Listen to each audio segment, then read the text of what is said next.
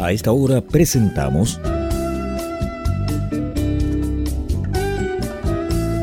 Pienso Luego Extinto, programa sobre el vino, las viñas, los viñateros y el mundo que se vive entre vendimias. En esta mesa con amigos vamos a catar y a conversar de este maravilloso y ancestral alimento que ya transita por nuestras venas. Salud y bienvenidos.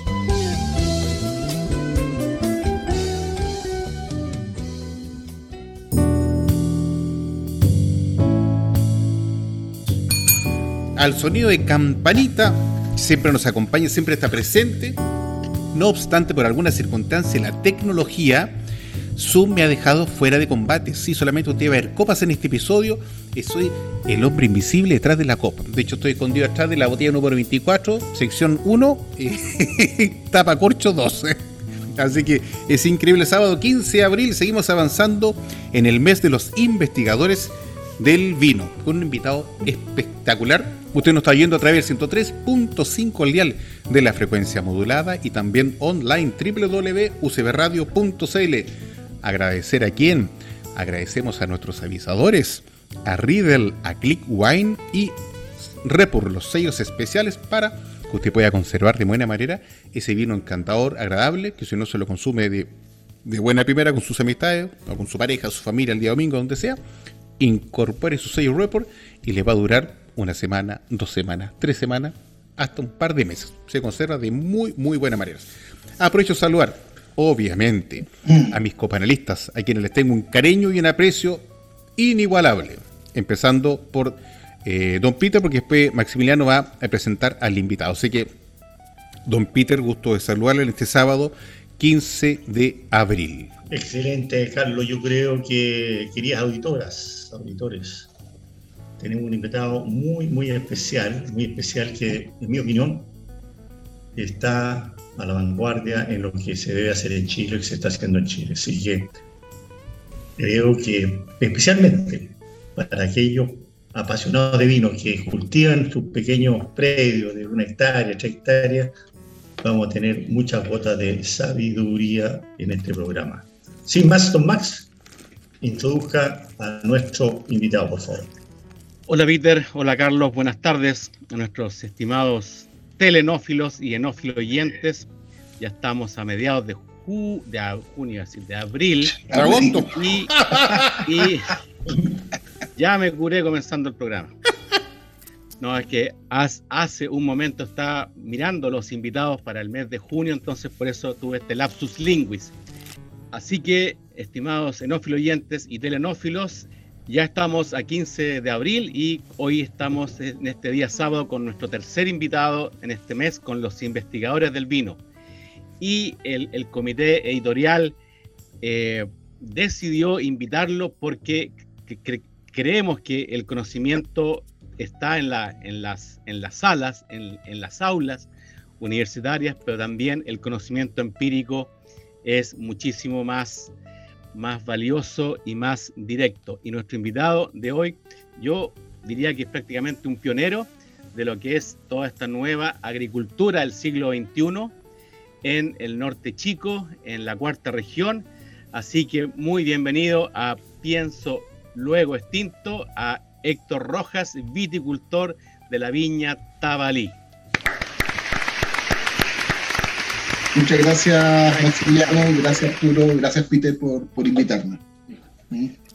Bueno, gracias a ti por la circunstancia. Así como lo indicaba recién eh, Maximiliano, tenemos la grata presencia en, el, como tercer invitado, dentro del mes de los investigadores del vino, al destacado ingeniero agrónomo, don Héctor Rojas, que es un viticultor de la viña Tabalí. Viticultor, exactamente, usted pensará, bueno, ¿y un viticultor qué es lo que es? ¿Qué es lo que hace un viticultor? Es la persona que se dedica al cultivo de la vid. Exactamente, su nombre se ha entregado 100% a la tierra, al cuidado de, la, de, las plantas, obviamente de la vid, y se preocupa de todo. O sea, hoy día nos va a enseñar todo. O sea, usted con lo que escucha hoy día, con lo que aprende hoy día, va a ir el lunes, el domingo, mañana, va a tomar el periódico, a ver los avisos económicos donde hay terreno que se están vendiendo, va a invertir y va a empezar a decir, no, esta cosa se hace así. Y eh, si usted, porque esto va, a estar para, afuera, se va a emitir en código por separado el teléfono de Héctor Rojas, en serio, lo va a emitir por secreto. Es como un código, eh, no sé, especial. Así así que, Héctor, por favor, cuéntanos un poco para que la gente en casa pueda saber y te conozca cómo llegaste a ser, bueno, tú er-, eres un ingeniero agrónomo, pero en tu calidad, bueno, de, joven, todos pasamos la época de joven por unos eh, diferentes decisiones, vocación. ¿Y en qué momento vino esa pum para que usted fuera por el camino mágico de la vida y terminara siendo un viticultor destacado en nuestra querida patria? Mira, eh, realmente el abolengo agrícola o, o, vinero no lo tengo. Yo nací acá en. Ah, bueno, aquí mismo, yo crié, estoy justo en la casa de mis padres en Maipú. Vale. Y, y en algún momento me tocó, como a todo el mundo, con muy pocos años, tener que decidir que para dónde enfrentar los estudios, para dónde avanzar. Siempre tuve una predilección muy grande por, por las ciencias, por la biología estaba, eh, para mí era tan indiferente estudiar o bioquímica o agronomía o ingeniería forestal. Uno a los 17 años realmente no sabes dónde estás.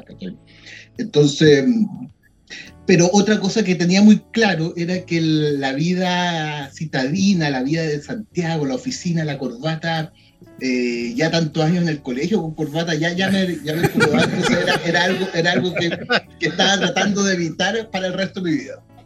Y, y una de las opciones fue, mm, fue agronomía, dentro de las que, de las que tomé, fue automáticamente en, lo que quedé. Y, y, empecé esta carrera que para mí, oye, a mí me decían novillo, vaca, potrillo, para mí era todo lo mismo, así, de, así de ignorante.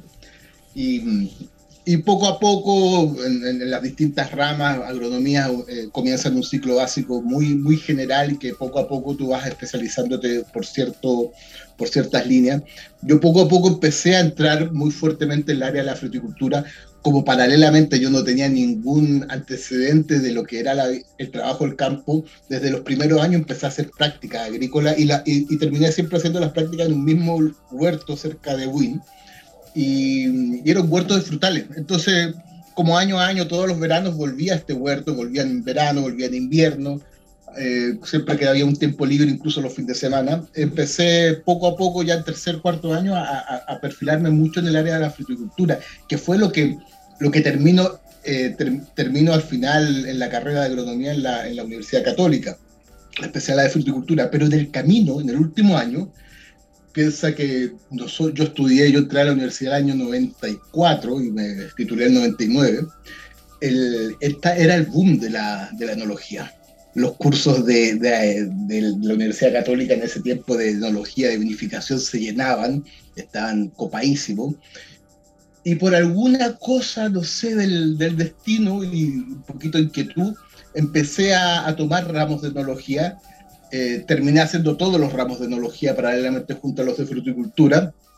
Y ahí me tocó tener como el primer acercamiento al, a este ensayo de hacer, tu, hacer un vino en, el garage del, de ahí del, de la facultad, empezar a entender lo que es la degustación y, y poco a poco fui, mm, entre comillas, pololeando con, con, el tema del vino, pero rápidamente salgo, me pongo a trabajar y entro a un, a un área frutícola directo. Venía, venía, venía con muchos antecedentes frutícolas ya, ya en mi formación, entonces me, fue muy fácil entrar en el área frutícola.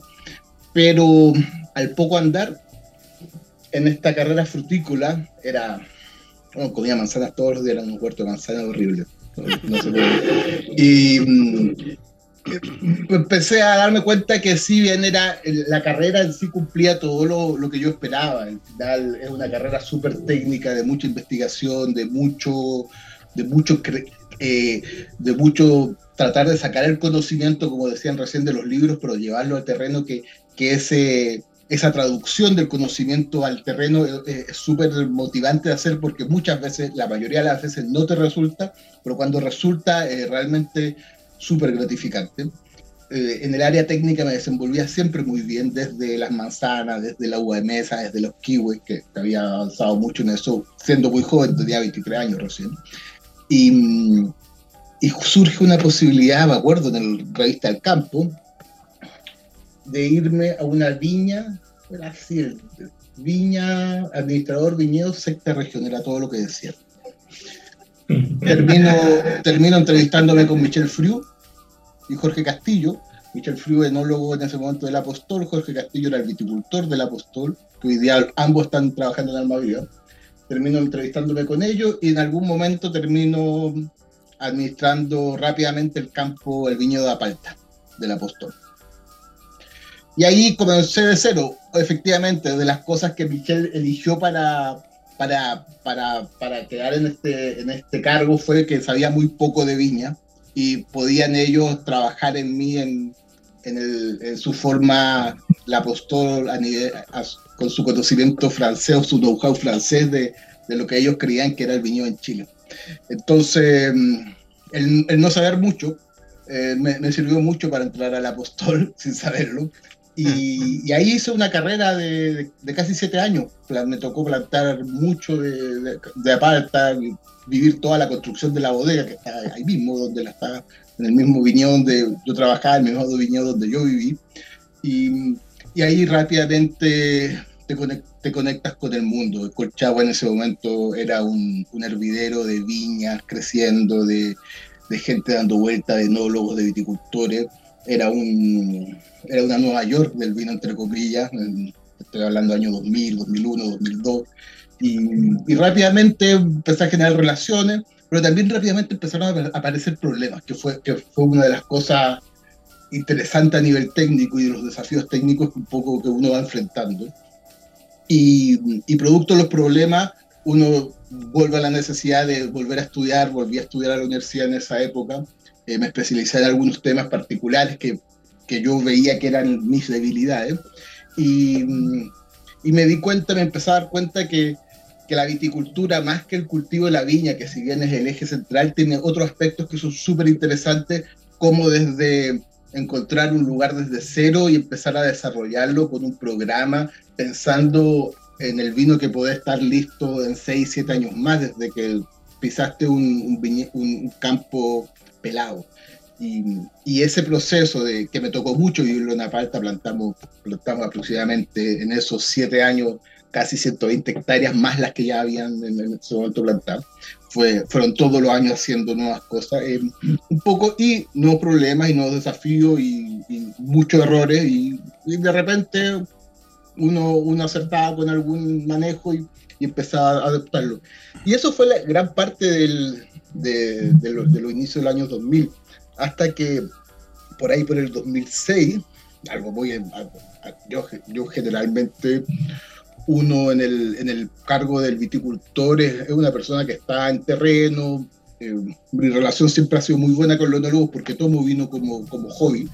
Y, entonces, pero siempre uno está en la segunda línea. No, no es la persona que conversa, no es la persona que habla. Eh, y poco a poco, como mi facilidad también para comunicar es simple, empecé a recibir visitas. Generalmente, la, cuando ya nadie podía atender una visita, me tiraban a mí a la visita en la apostol. Eh, y, y, rápidamente empecé a darme cuenta que también, si bien había interés por ver las cubas, ver el proceso del vino, ver cuánta barrica nueva, cuánta barrica vieja usaban, la, la gente tenía un profundo um, interés por ver el lugar y, y sin darme cuenta, eh, empecé a mostrar el lugar, empecé también a yo entenderlo de mejor forma, porque si yo lo entendía muy bien, era muy simple explicarlo. Si yo no entiendo un lugar, me enredo, explico cosas que son inentendibles para, para las personas que me están escuchando y se nota la, un poco esa, esa precariedad del conocimiento. Entonces, empecé con eso, yo estaba muy divertido haciendo como estos pitutos, entre comillas, con los áreas comerciales en esa viña.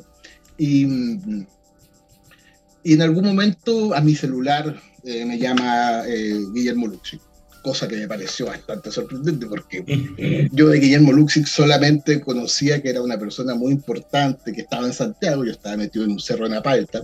Y, Y me pareció mm, interesante, mm, muy gratificante su llamada y, nos juntamos a conversar y, a los 15 minutos habíamos acordado que yo empezaba con, un proyecto en el Limarí con él, que era su viña Tabalín, y, había un programa, paralelamente estaba Felipe como el enólogo que iba a llegar, entonces ya a fines del 2006 llego yo a Tabalí, al mes llega Felipe y comenzamos, comenzamos realmente una, una carrera que, que si la tuviera que volver a correr, que, que, lo pensaría varias veces, porque ha sido una carrera muy larga, han sido 17 años ya, eh, y con un montón de desafíos. El, la, viticultura en la zona del norte verde, como, como le decimos nosotros, no, norte chico, la viticultura del norte verde, eh, y junto con la agricultura, tiene, tiene, tiene aspectos que son súper limitantes en términos, desde lo que todos sabemos, la escasez hídrica, desde la situación de la salinidad de los suelos, y desde un componente, entre comillas, casual que había en este lugar, que era la presencia de carbonato calcio, que la famosa, el famoso calcario que le llamamos todos. Cosas que, lo juro, de Guata partía, fui un buen alumno, nunca vimos en la universidad. Entonces, entonces era, era, era volver, es decir, si, si había enfrentado algunos desafíos en, en, en Apalta con, con, con la Apostol y había sido súper satisfactorio sacarlo adelante, acá era volver de nuevo a comenzar de cero, es decir, se podaban sí las plantas, se controlaban las plagas y las enfermedades, que podía ser lo más parecido a todo lo demás, pero todo el resto, desde cómo nutrir, cómo aportar nutrientes, de cómo regar para aportar esos nutrientes, de cómo regar para enfrentar los problemas de salinidad y cómo ser muy eficiente en el uso del agua, era un mundo. Y de cero, nuevamente de cero, con muchas interrogantes, con con un super partner Felipe. ¿Mm? O sea, por, lo que tú comentaste recién, Viña, Viña Tabalí ha plantado todo y nunca compró un viñedo ya crecido. No, yo, yo cuando, cuando yo llego a Viña Tabalí, el viñedo ya estaba en producción. El viñedo, yo llegué el año 2006 y el viñedo, ese viñedo se empezó a plantar a partir del año 96, de año antes. Pero en ah, un programa muy independiente cuando Francisco Aguirre eh, se crea al alero de Capel y, mucha, y empieza a comprar uva vinífera de la, en, la zona del Limarí. Y aquí y esta agrícola que pertenecía a Guillermo Luxi, eh, planta viñedos, planta además uva de parapisco y empieza a hacer un negocio agrícola. Y, cuenta la historia, y yo no la viví, que por ahí por el 2002-2003 entregan un chardonnay fruta de, de este viñedo a San Pedro hacen el chardonnay y se dan cuenta que es un chardonnay muy distinto, que tiene ciertas características, y ahí, ese año 2013, pone un foco especial y Guillermo eh, me contaba que puso una atención especial en este, en este campo, que es un campo eh, que tiene otros cultivos agrícolas, y puso un ojo, forma la viña, es, un, es una viña que tiene parte de él, parte San Pedro, mitad y mitad en ese momento, y los primeros, el primer avanzar de Tabalí, que fueron los primeros cuatro años, fue una viña coligada de San Pedro, por lo tanto todo el, el know-how venía desde San Pedro.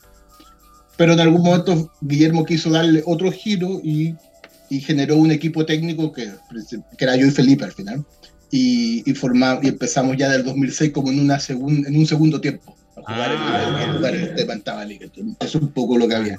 Obviamente empezamos llegaba un viñedo que había mucho Cabernet Sauvignon, mucho Carmener plantado, mucho Merlot plantado, y, y, de lo que nosotros, y, sin saber tampoco mucho, empezamos a vinificar los primeros años todo lo que había, a reconocer lo que había y a darnos cuenta que había variedades que efectivamente no funcionaban y otras que sí funcionaban muy bien. Entonces la primera etapa fue, fue como un lifting, una reorganización de lo que teníamos, y, y en este constante vendía, vendía, fue empezar a, ver qué potenciales había y a reconocer dentro de esto que ya estaba plantado cuáles eran los mejores sectores, que eran, entre comillas, mejores sectores para nosotros, era algo súper subjetivo eh, en, términos de vino, y empezamos a desarrollarnos eh, en este mismo lugar, en este mismo propiedad, con nuevos viñedos, para pensando en este en este nuevo segundo tiempo, como que me decía, para la Viña Tabalí, que era en, una organización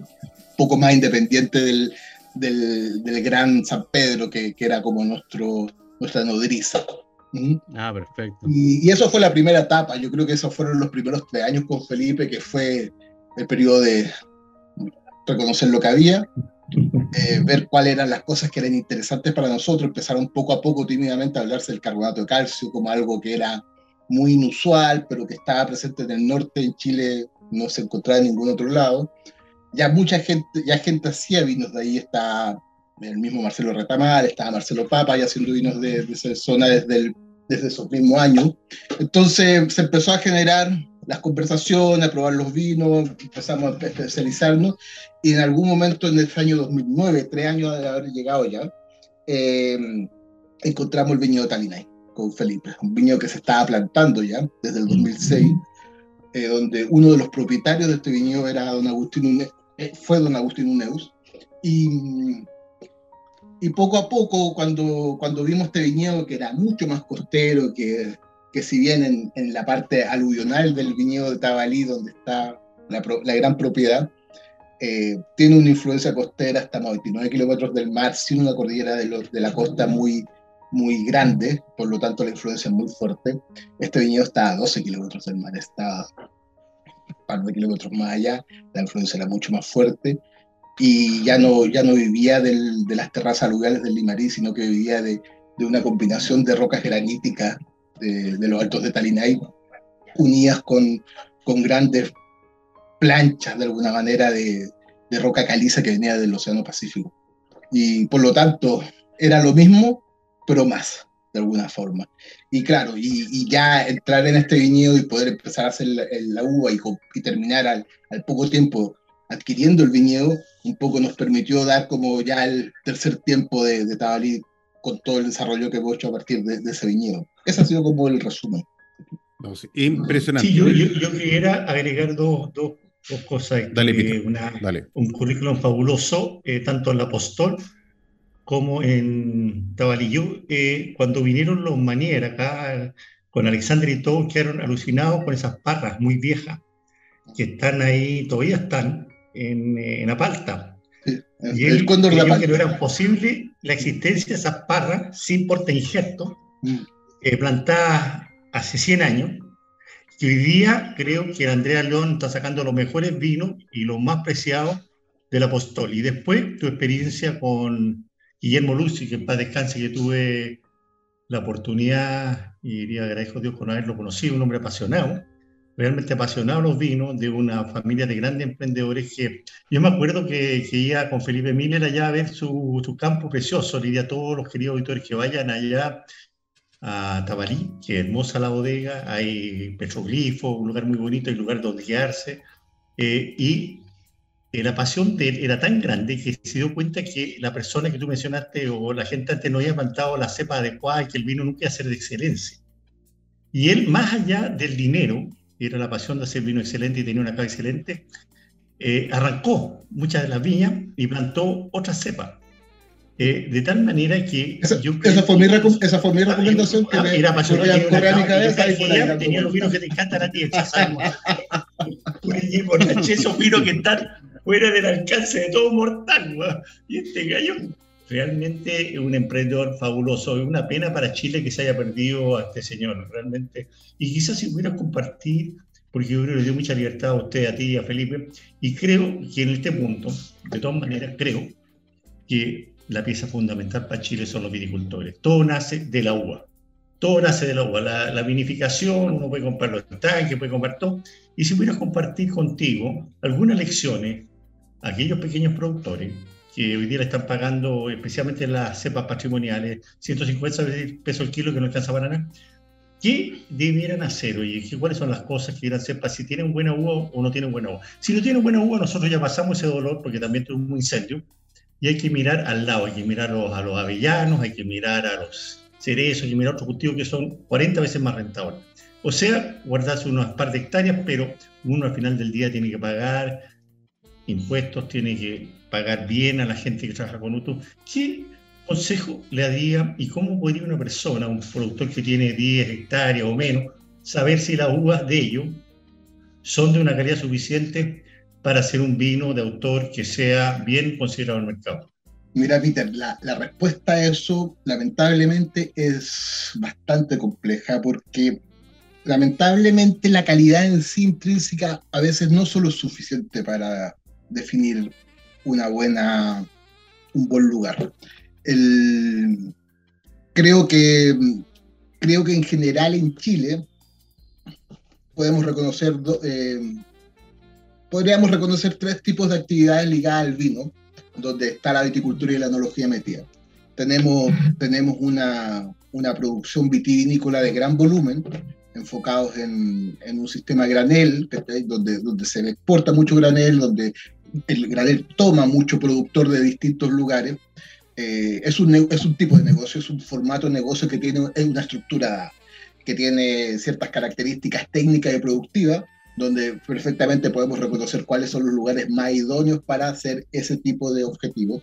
Ese es el gran volumen de Chile, lamentablemente, hoy día, pero, pero es, sigue siendo un negocio. Después tú tienes la otra punta del... Pero, pero en ese punto yo, yo pararía, primero en ese punto, a un productor de nosotros, nosotros nos reunimos en esas condiciones de tener un alto rendimiento por hectárea, de 20 toneladas para arriba, y puede ser todo mecanizado, la cosecha mecanizada y todo, y nosotros nos calificamos con eso. Por eso, por eso te estoy diciendo, primero, primero vamos, fueron esos, esos viñedos.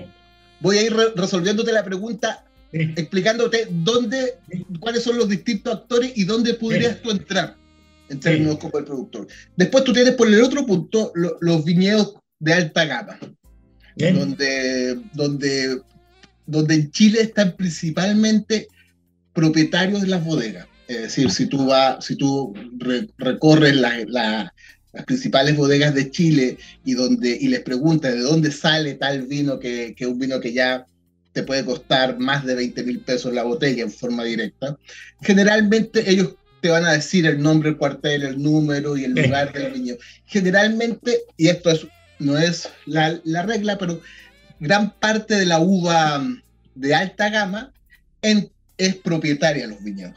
Es decir, son muy pocas, porque al final para una viña es muy poco, es muy, es muy mala estrategia tener su alta gama en una compra a terceros porque no tienes la seguridad. Imagínate crear una botella, crear una etiqueta, crear toda una imagen, hacer el vino y, como tú bien dices, el productor dice, oye, pero la avellano me dan 50 veces más que, que la viña.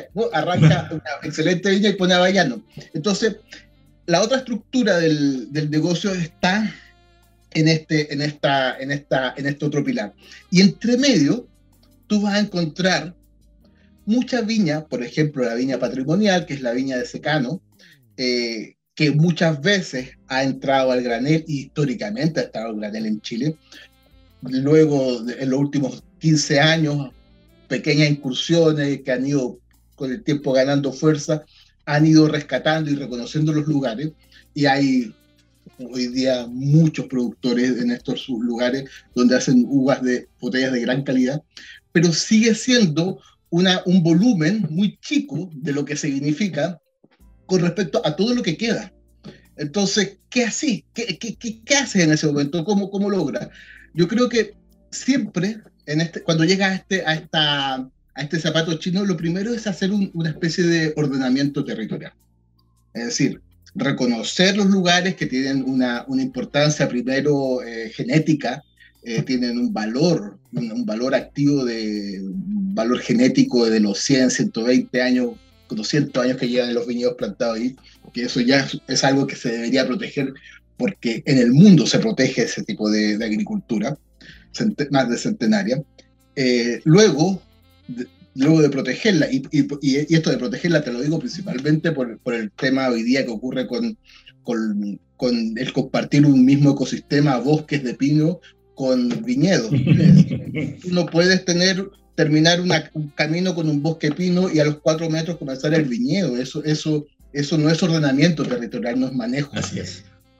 Entonces, entonces, lo primero que tiene que haber es primero un, una, una intención desde el Estado, desde los privados, desde todos los involucrados en proteger el lugar, darle un carácter, no sé, de tipo de protección tipo UNESCO. Ana María Barahona en la última revista CAP lo escribe y lo, escribe muy bien, no sé si la leyeron. Eh, y paralelamente hacer un ordenamiento de nuestros vecinos, que en este caso es, el, es la producción de madera o de pulpa principalmente, lamentablemente. Y cuando ya tengamos eso definido, hacer una, lo que podría, entre comillas, darle un conocimiento a las personas, a los propietarios, cuál es la cualidad de su lugar. Cualquier profesional que ha trabajado en viña, en, agricultura, en viticultura, puede dar ese, ese feedback. No, son características físicas, químicas, biológicas de los suelos, ciertas características del cepaje, que tú las vas, las vas sumando, vas agregando y te, y te da un, un, un, checklist final donde tú puedes decir, mira, aquí hay un potencial, mira, la verdad que aquí, si bien hay viñedo y si bien tiene 200 años, el potencial no es tan interesante por esto, por esto y esto otro. Es decir, hay, se puede hacer una evaluación técnica muy simple, pero antes de entrar a una evaluación técnica a cada uno, tienes que tener una protección del, del lugar, un ordenamiento territorial y que cada persona sepa dónde está. Yo estoy en la ladera arriba y para mí tiene ciertas características, yo estoy en la ladera abajo y tiene otras características. Es eso, eso que de alguna manera, te lo contaba que lo hicimos cuando llegamos con Felipe Tabalí, y lo mismo, es en, en, el sentido micro, te lo digo, vemos que hay un lugar, hay un viñedo, no hay, no hay potenciales, se vinifica todo, a todos se le da la oportunidad, se evalúa, pero cuando, después de la evaluación, cuando dijimos esto sí, esto no, se empiezan a tomar las medidas y se empieza a reordenar. Eh, eh, para mí todo funciona así, desde, desde la parcela de dos hectáreas hasta un territorio como el Itato o el Biobío, que son miles de hectáreas. Qué bien, qué bien. Mis estimados, vamos a tener que hacer nuestra primera pausa. Avisar que usted nos está yendo a través del 103.5 al dial de la frecuencia modulada en la tremenda compañía del ingeniero agrónomo don Héctor Rojas. Vamos y volvemos. Si un vino tuviera que elegir una copa, esta sería Riedel. ¿Sabías que el vino cambia dependiendo de la copa que lo contiene? Si te consideras un amante del vino, te invitamos a conocer la experiencia de usar las copas Riedel, desarrolladas específicamente para cada cepa. Tomar un vino en una copa Riedel es una vivencia diferente. Conócelas.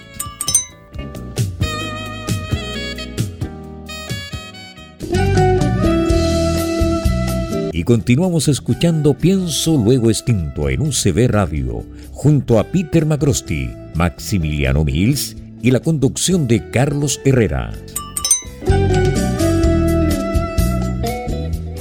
Mm, casi me atoro. Bueno, después de esta pequeñísima pausa de visaje, usted sigue oyendo este espíritu flautico programa Pienso Luego Extinto a través del 103.5 al dial de la frecuencia modulada y online www.ucbradio.cl Agradecer a nuestros avisadores, a Riddle, a Wine y a Report. Seguimos en el mes de los investigadores del vino. Sábado 15 de abril en la tremenda compañía de Héctor Rojas, el ingeniero agrónomo viticultor de la viña Tabalí. Yo soy, yo soy hombre de fe, se lo digo, soy hombre de mucha fe. tanta fe, tanta fe como la fe que le tengo a Maximiliano con Vino Sofía aplicada.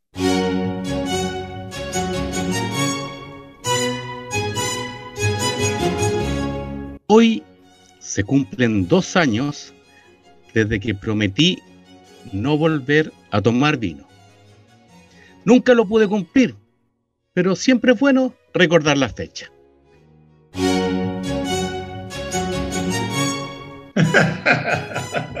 bueno, hacia la promesa nueva con Max. Te pasaste, Maximiliano, excelente. Muy, muy buena. Muy, muy, está muy creativo en esta tarde, sábado 15 de abril. Oye, de entre las cosas que estamos conversando con Héctor eh, en, esta tarde, el hombre sabe una cantidad y tú tienes, Maximiliano, algo que indicar porque hay, mire, mucha gente, usted cuando toma, toma un vino lo disfruta, un vino blanco, un vino tinto, a veces son los malos blancos, le dicen, no, este vino tiene cierta mineralidad, ¿y qué implica en mineralidad? ¿Para dónde va la micro? La gente escucha, pero a veces no entiende. Y hoy día usted va a escuchar y va a entender, porque pienso en lo tinto, se lo va a explicar con, con peras y manzana, eh, si no la... Y rocas y Roca, muchas exactamente. Eh, están, todos, atentos tus cabros, están todos atentos. Héctor, quiero contarnos la anécdota de Roca Madre. Ya, cuéntanos esa anécdota mientras tanto. Con su diálogo con bueno, que, un poco, un poco, y cómo ellos llegaron a plantar en un lugar, que hay un lugar para quedarse muy cerca de una hostería de Alemania muy buena. Y cuéntanos esa anécdota, porque ahí muestra el, el carisma que tienes tú para convencer a una persona tan, tan emprendedora como Guillermo y que tú hayas lo convencido que en esos cerros, en, en Hurtado, ¿verdad? Arriba, arriba, arriba del valle, se pueden plantar uvas. Mira, yo creo que todo esto comienza porque de las cosas que más recuerdo que, que, nos transmitía Guillermo cuando trabajábamos con él, era que siempre hiciéramos cosas y que nos equivocáramos. Él no, tenía ningún problema con el error, pero cuando nos equivocáramos, aprendemos del error y volver a hacerlo sin el error. Él, siempre fue el llamado que, que, que, que, nos motivó y que, no, y, que nos, y que nos hacía avanzar. Por eso fuimos a Talinay y por eso paralelamente, mientras estábamos con Tarinay, miramos automáticamente la cordillera de los Andes y nos fuimos a, este lugar a 1600 metros de altura.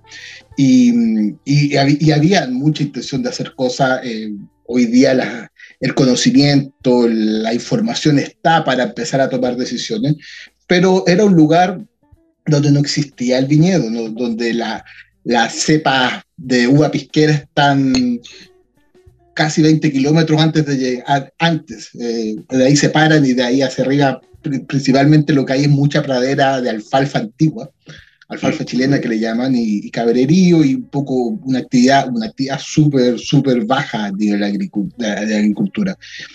Con esos antecedentes, poco nosotros teníamos, eh, la teníamos la información climática de, saber que podía ser súper interesante para tintos, los tintos, el desarrollo, el color de los tintos, los antocianos, se ven muy beneficiados por las alternancias térmicas del día y la noche, la amplitud térmica que se llama, por lo tanto, estar en montaña ya automáticamente te hacía el clic con los tintos, veías el rango de temperaturas con los estudios climáticos y estabas en los 29 grados Celsius en verano que si, si tú yo lo miraba y lo comparaba con otros lugares de Chile, era muy, muy parecido a la zona de, de Pirque Medio en términos de temperatura.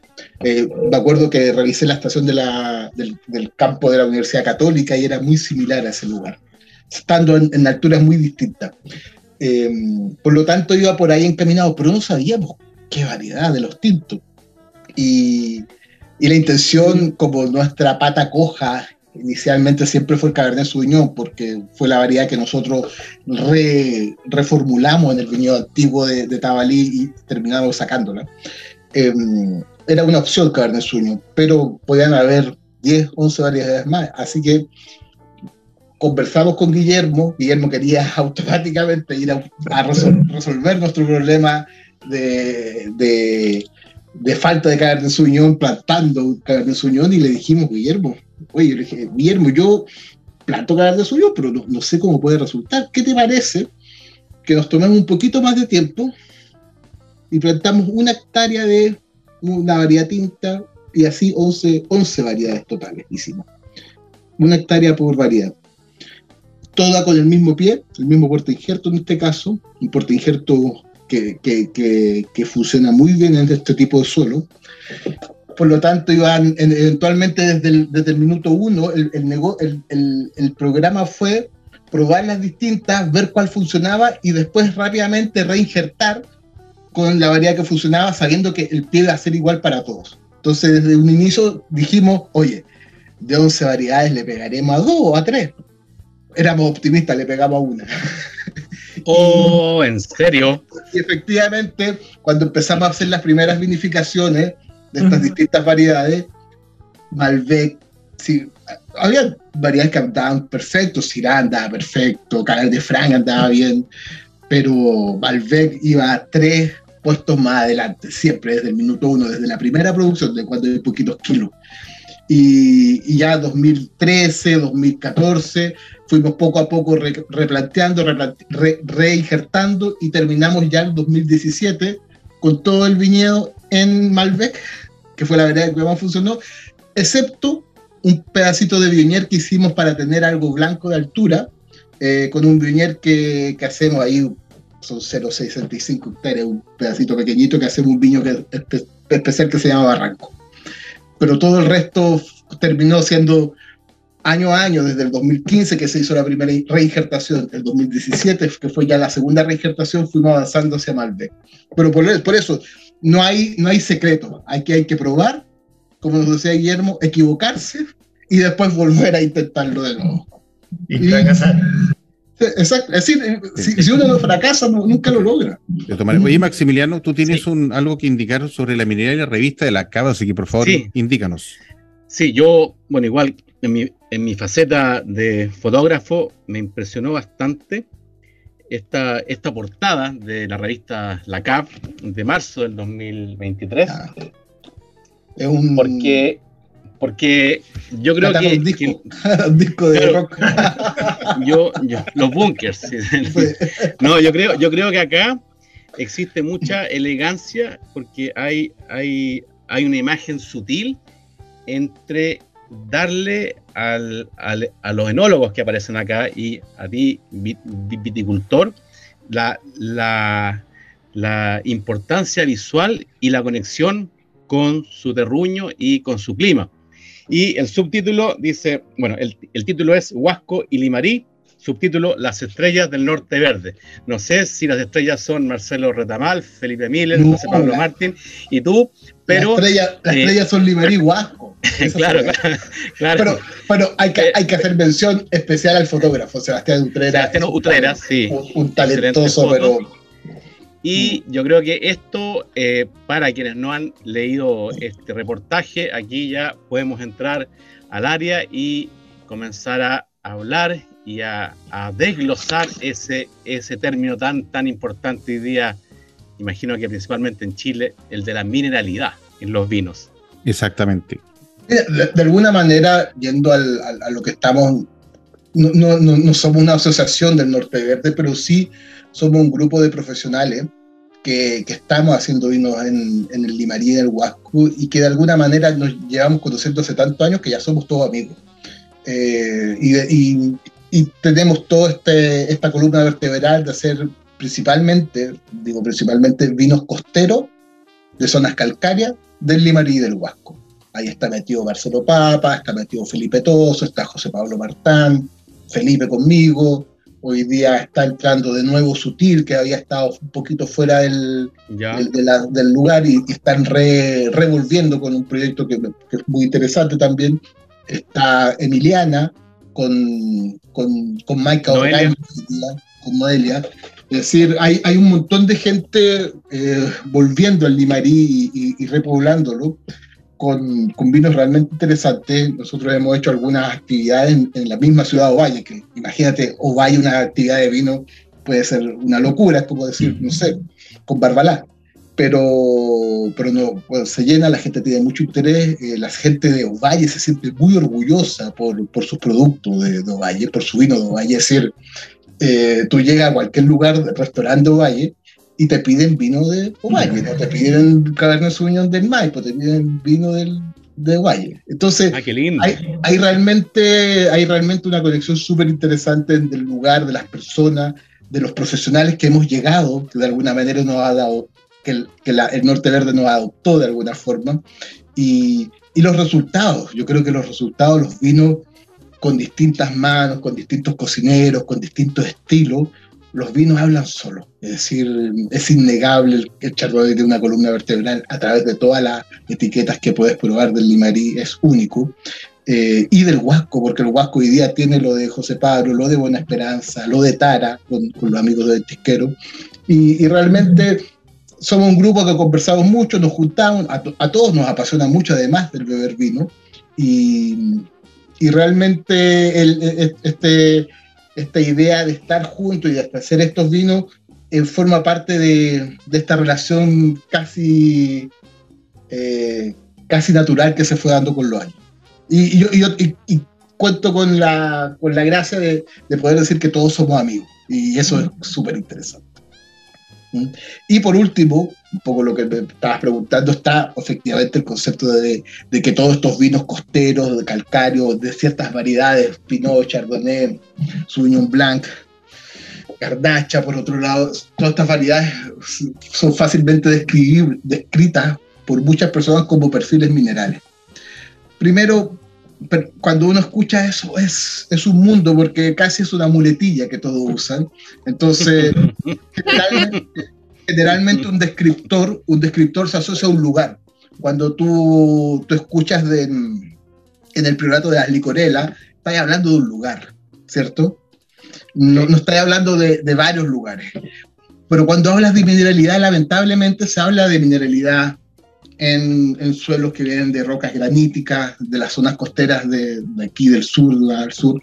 Se puede hablar de mineralidad, de rocas, de suelos que vienen de rocas volcánicas, y todos confluyen en, en, el mismo como gran descriptor. Por lo tanto, mineralidad lamentablemente agrupa muchos descriptores que en general, en común, todos tienen una sola cosa, que son no frutas. Todos los perfiles, todos los descriptores que podrían estar dentro del paraguas de la mineralidad son descriptores que no tienen mucho que ver con la fruta. Entonces eso es la primera, es la primera, nuevamente, siempre me gusta eh, tratar de entender las cosas de lo general a lo particular. Eh, entonces ya, sabemos que hay un grupo de descriptores que todos le llamamos mineralidad, pero que todos pueden venir de distintos lugares y de distintos sitios, por lo tanto el descriptor puede generar errores o un entendimiento de un error. Y después tenemos distintos descriptores de minerales tenemos una mineralidad que puede ser la, la, sensación de pólvora o el sabor a pólvora. Tenemos una mineralidad que puede ser eh, una textura en boca, que ya no es un sabor, sino que es algo táctil.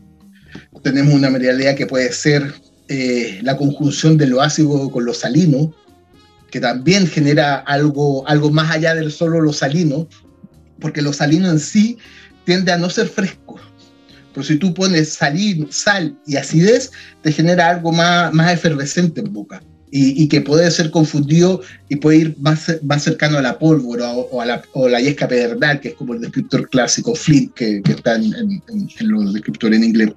Entonces, generalmente tú tienes dentro del, y, también hay, otra, hay otros vinos que se describen como minerales que tienen características más reductivas. Son vinos que son un poquito más reductivos y que pueden ser percibidos también como minerales y también son muchas veces descritos como minerales. Por lo tanto, yo creo que lo más correcto, más que hablar de mineralidad, es hablar como del carácter en particular.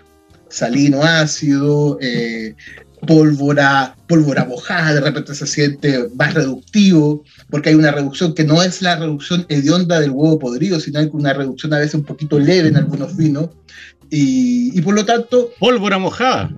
Pólvora mojada, pero... Don Pablo Abraira. Don, Pablo Abraira, justamente le voy a decir. Exactamente, entonces, entonces eh, todos estos escritores están lejos de la fruta, lejos de la cereza, de la fruta roja, del, de la Están en, caracteres de, que pueden ser de este tipo, pero también, además de ser un descriptor de sabor y aroma, son descriptores que tienen mucho que ver con la textura. Y la textura, más que, más que algún elemento en sí, tiene que ver con la calidad de los taninos, que, principalmente los vinos. Entonces, mineralidad engloba, engloba varios conceptos particulares en sí, pequeñas definiciones, pero además algo muy importante engloba algo que es fundamental, que es una textura en boca bien particular, que es esa, esa textura que, que muchos lo, lo hablan como, como, eh, como tanino polvoriento, eh, como talco, como tiza en boca.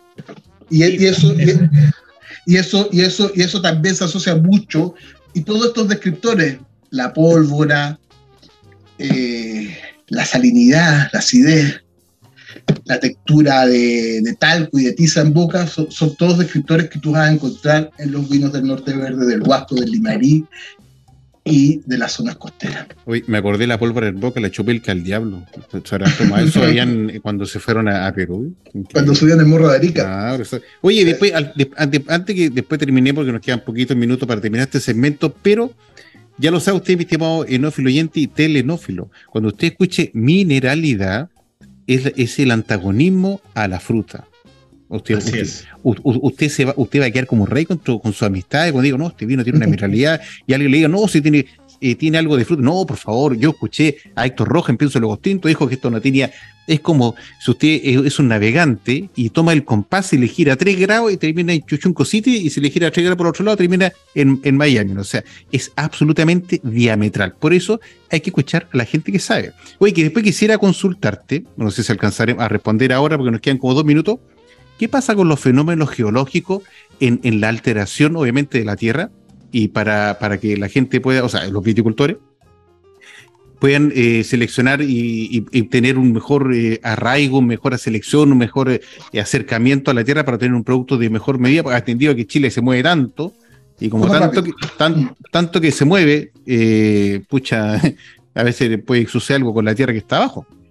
Algo súper rápido. El, la, la, el, viñedo o cualquier planta vegetal crece, su, sus raíces se desarrollan en algo, en un individuo que se llama suelo.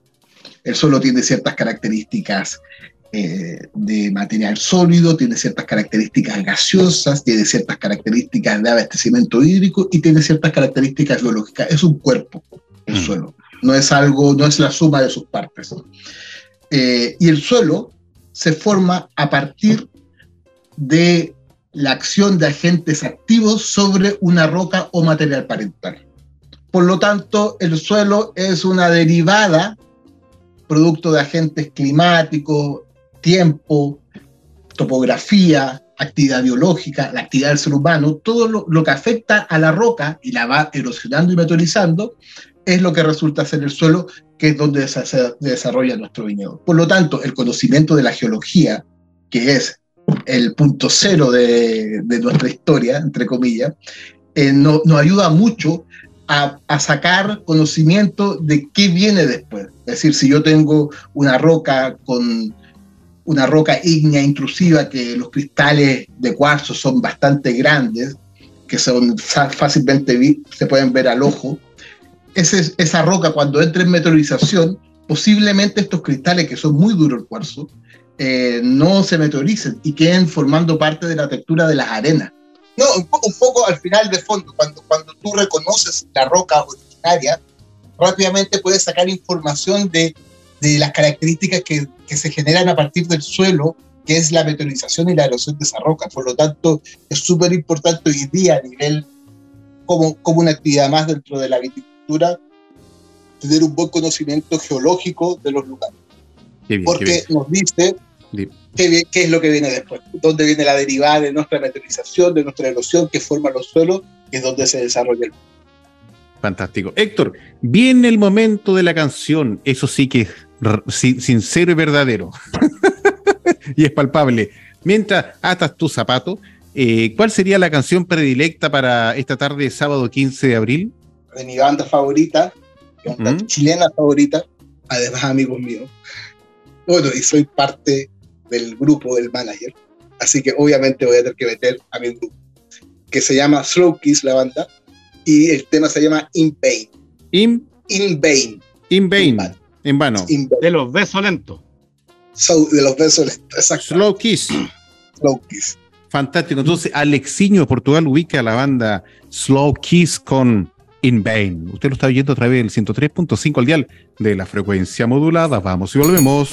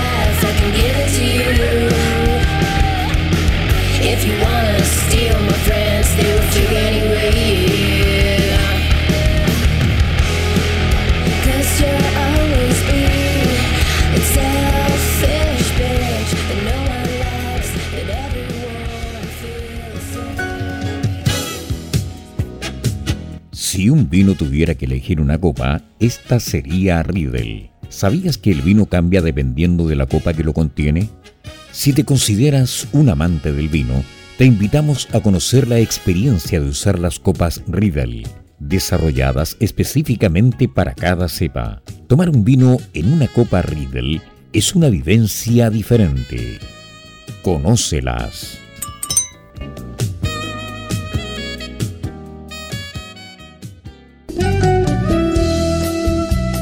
Continuamos escuchando Pienso Luego Extinto en UCB Radio, junto a Peter Macrosti, Maximiliano Mills y la conducción de Carlos Herrera.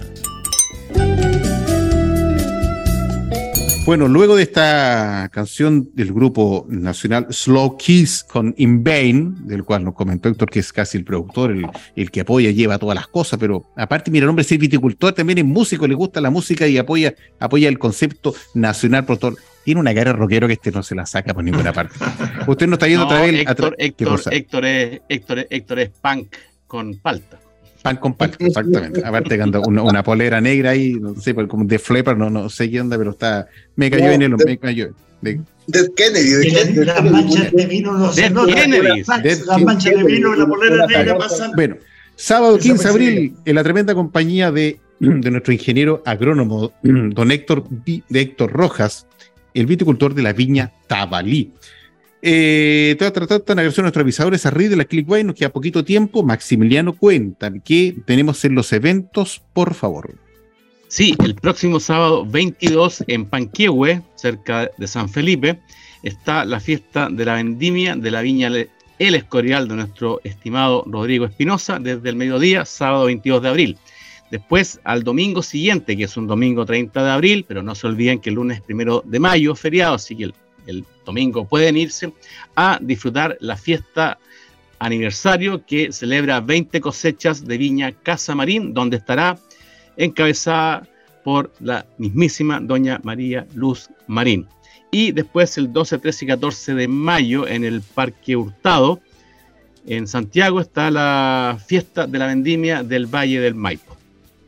Excelente, muchas gracias Maximiliano. Si usted tiene oportunidad, vaya, concurra a la Feria Vino porque una puede comprar productos que no cuesta encontrarlo en el mercado y segundo, conversa con el viticultor, con el enólogo, con el sommelier, conversa con todo el mundo y lo pasa bien y eh, inclusive puede encontrar hasta el amor. Oiga, don Peter, cuénteme qué hay de los cursos Whiteset prontamente. Eh, mira, eh, tengo todos los jugos cerrados, ya están listos. Tengo algunos cupos disponibles para Wineset 2, que son todos los 40 vinos del mundo que reconocen esas regiones. Para mayor información, masteringwine.cl. Y quería más agregar que el 28 y 29 hay en Talca, en la plaza, un evento de todos los vinos de mi querido Maule. Qué lindo. Así que ya lo sabe, cualquier y mayor detalle e información ingrese por favor a www.masteringwine.cl, inscríbase, participe y aprenda con Don Peter y, su pizarra de colores. Mi estimado xenófilo y cisterenófilos, el tiempo ha avanzado y le indico que solamente para efecto de radio vamos a llegar hasta este momento. Por favor, síganos oyendo en formato podcast porque quedan un par de conceptos que tenemos que conversar con Héctor Roja. Ya lo conversamos bajo pauta y el hombre eh, va a decir que mm, hoy día se va a sincerar. Va a contar todo lo que no había contado nunca, lo va a contar aquí en Pienso Lo Costinto porque entre caballeros siempre se dice la verdad. Oh. Así que solamente para radio le digo, sí, eh, llegamos hasta aquí. Sigan oyendo un podcast. Solo Costinto, salud y seguimos en podcast. Bueno, el formato podcast siempre nos salva, nos ayuda, nos colabora y nos sentimos más cómodos, entretenidos y livianos. Oye, eh, Peter, tú le querías consultar algo a Héctor, así que por favor, el micrófono es todo tuyo. Sí, yo creo, esto con tu tremenda sapiencia del conocimiento de cómo se cultiva el agua, ¿qué le aconsejarías a pequeños productores como somos nosotros respecto a cómo mejorar la calidad del agua? Hacer análisis foliar, análisis de suelo. ¿Cuáles serían cuatro o cinco mm. cosas que si tú visitas la viña le diría a estas personas que su suelo su clima, tienen la capacidad de hacer uva de calidad muy buena. Mira, el, algo, algo muy importante, el, el potencial cualitativo eh, está dado. Eh, está en el lugar donde está. Puede estar o puede no estar. O puede estar en una condición intermedia, más o menos.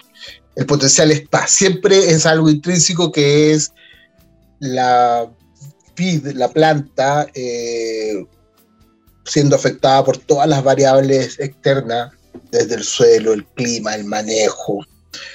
Y esta planta dando como resultado racimos que terminan en, una vinificación y en un vino. E, ese potencial está, está en, en situ. El tema, el tema es cómo nosotros reconocer que existe y poder algo que está medianamente que podría estar oculto por algún, por algún efecto negativo que podríamos controlar, eliminarlo.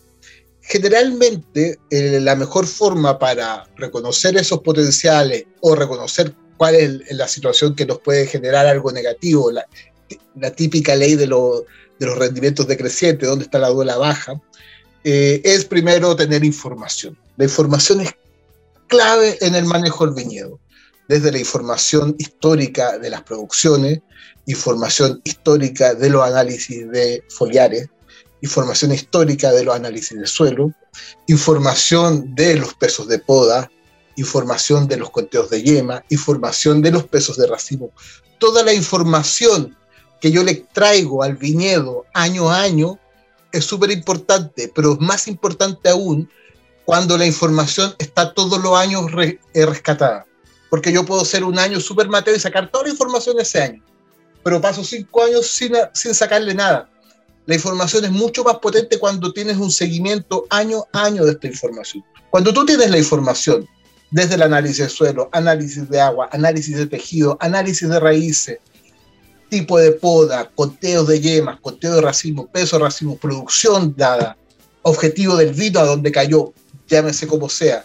Cuando tú tienes toda esa información, recién puedes empezar a hacer un análisis de dónde mover un par de, de, de hilos para ir maximizando el potencial. Pero así a priori, a guata pelada, como se diría, es muy difícil llegar, pararse en un viñedo y decir hay que hacer esto.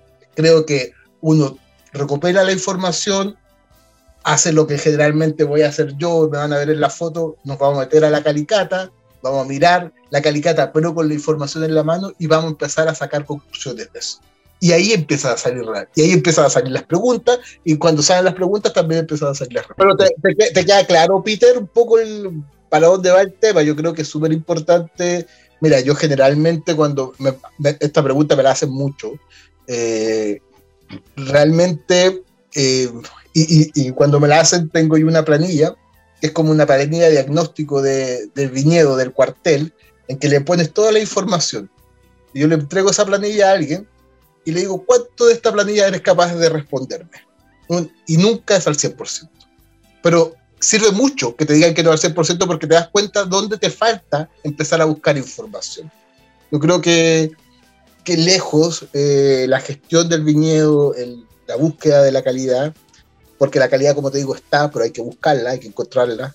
y no va por dentro. Eh, eh, tiene, que, tiene, que ir con la información, las preguntas que uno se hace y ver cómo resolverlo. Héctor, aprovechando que estás aquí, no, no puedo no dejar de preguntarte algo que a mí me motiva mucho. ¿Tú crees que la identidad, estoy hablando de identidad, no de hacer el mejor vino posible en Chile, pero tú crees que la identidad futura, ojalá en un futuro cercano o mediano plazo, está en los vinos de altura? Pucha, te voy a, voy a responderte con, con una idea que no es mía, pero la escuché y me pareció valiosísima me, tocó, tuve la suerte de ir al Celer de Can Roca el año pasado. Y, ah, ya. Y nos juntamos con Pitu, tipo muy agradable, estuvimos cenando juntos. Y, y una de las cosas que, que, compartió con nosotros era precisamente lo que tú preguntas. Un, me decía, vino, me mostró su cava, 40.000 botellas. Oh. y me decía, mira, Héctor, vinos buenos todos los días puede aparecer un vino bueno o de alta calidad. Pero lo que no aparece todos los días son vinos que son auténticos. Entonces, eso, eso, es, eso que él lo, que lo, traduce en, la curatoría de, su etiqueta, que se traduce en su cocina también. Eh, también tenemos que nosotros empezar a entenderlo. Nosotros podemos hacer muy buenos vinos de alta calidad, pero lo más importante es que tengan un carácter único, una autenticidad, que sean únicos. Y esa, y esa, y esa característica única tú la vas a poder encontrar en la costa, en el sur, arriba de la cordillera, pero tienes que tener esa característica, tienes que, como te decía recién, la respuesta que le hacía Peter, hay una característica intrínseca, pero la tienes que encontrar, descubrir y cuidarla. Porque puede estar, te voy a decir un ejemplo que no, no ataña a ninguna vina y que, nadie se, salga, se ponga este pocho, pero tú puedes tener un super lugar y, y vas y le pones raquis completo y haces estas vinificaciones como, como todas, todos lo están haciendo, raquis completo, el huevo de cemento, eh, maceraciones de no sé, 80 días, y terminas eh, haciendo lo que tú tienes en tu cabeza y no haciendo el vino que realmente te, que te venía dando el lugar. Antes, antes pasaba lo ah. mismo con la, con la sobremadurez y con el uso excesivo de madera nueva. Entonces, lo primero, la, la, la, actividad vitícola, y creo que aquí es, el, es lo que va a ser el gran problema de, de, nosotros como profesionales, tiene que tener una cuota de humildad súper grande. Primero de reconocer el lugar, de sacarle el potencial al lugar, y después de con mucha humildad llevar ese, ese lugar a la botella de vino. Mira, muy cierto. Escuchen al hombre porque él sabe, o sea, si usted no, sigue los consejos, no presta oreja y no, no mejor vea, no sé, eh, Tommy Jerry. Tomando tu, tema, Max, yo he estado en Salta, que quizás están los viñedos de mayor altura, está Colomé, pero hay uno que se llama Tacuí, que está mucho más alto, como a 3.000 metros. A mí la impresión que me dan los vinos de altura, oye, que maduran tan lento, tienen una, estructura tánica de ácida formidable, que son vinos que envejecen muy bien. No sé qué piensas tú, Héctor, que son vinos de un potencial de pasar de primario a terciario impresionante. Yo guardé algunos de Tacuire Colomé de 15 años y los vinos están, pero maravillosamente complejos. ¿Qué piensas tú en esa cosa de la luminosidad, de la, de, la transparencia de los cielos, de la larga periodos de maduración, todas esas cosas? En, general, en general la, maduración y el periodo de maduración, al, menos nuestra realidad en Roca Madre, yo estoy, yo cosecho los Balbec para Roca Madre el 5 de febrero. Es decir, estoy sacando, ¿En serio? Sí, estoy sacando, estoy sacando el Pinot Noir para Pai en Talinay abajo y para el estoy sacando el Mar, eh, porque al final no llegamos a cosechar bastante temprano, porque para la guarda tú necesitas dos cosas fundamentales. Primero, una calidad tánica, una, una estructura fenólica interesante que en los tintos siempre está y, y, sobre todo en lugares de altura, porque como les decía recién, una de las vías metabólicas que se ve muy beneficiada es la vía de los antocianos por la amplitud térmica, pero la misma vía de los antocianos es la misma vía de los fenoles, de la, que es la vía, la vía de los fenilpropanoides. Por lo tanto, tú ya tienes una, una muy buena riqueza fenólica, pero para la guarda también necesitas buena acidez. Por, lo tanto, por lo tanto, si tú, si tú tienes todos los fenoles, pero cosechas con 25 grados de azúcar, eh, no va a tener la acidez. Entonces tú tienes, los fenoles ya están, porque los fenoles se producen previo a la pinta. Luego, desde la pinta en adelante, los fenoles lo que empiezan a hacer son procesos de polimerización principalmente. Pero en todo ese proceso lo que hay que cuidar y lo que nosotros, y poco te lo digo desde nuestra experiencia como tabalí, lo que nosotros hacemos como tabalí es hacer eso, es cuidar la fruta y llegar con una muy buena acidez a bodega para que ese vino tenga una real potencial de guarda por su estructura fenólica, pero también por su columna de acidez. Genial. Fantástico. Ha sido una tarde maravillosa. El podcast nos colabora, nos sirve. Yo aparecí en pantalla, que es lo mejor, así que feliz todo el mundo. Vamos, estimados copanelistas invitados para las palabras para el cierre, porque este sábado 15 de abril va a llegar hasta aquí. Así que, don Peter, por favor. Yo creo como un apasionado vino, que el futuro de Chile está claramente como personas como Héctor Rojas.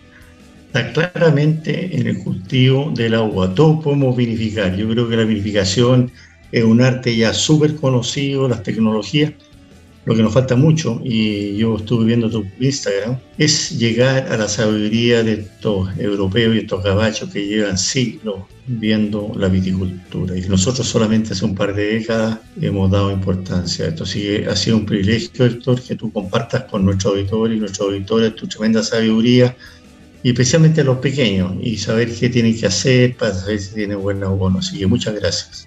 No, gracias a ustedes.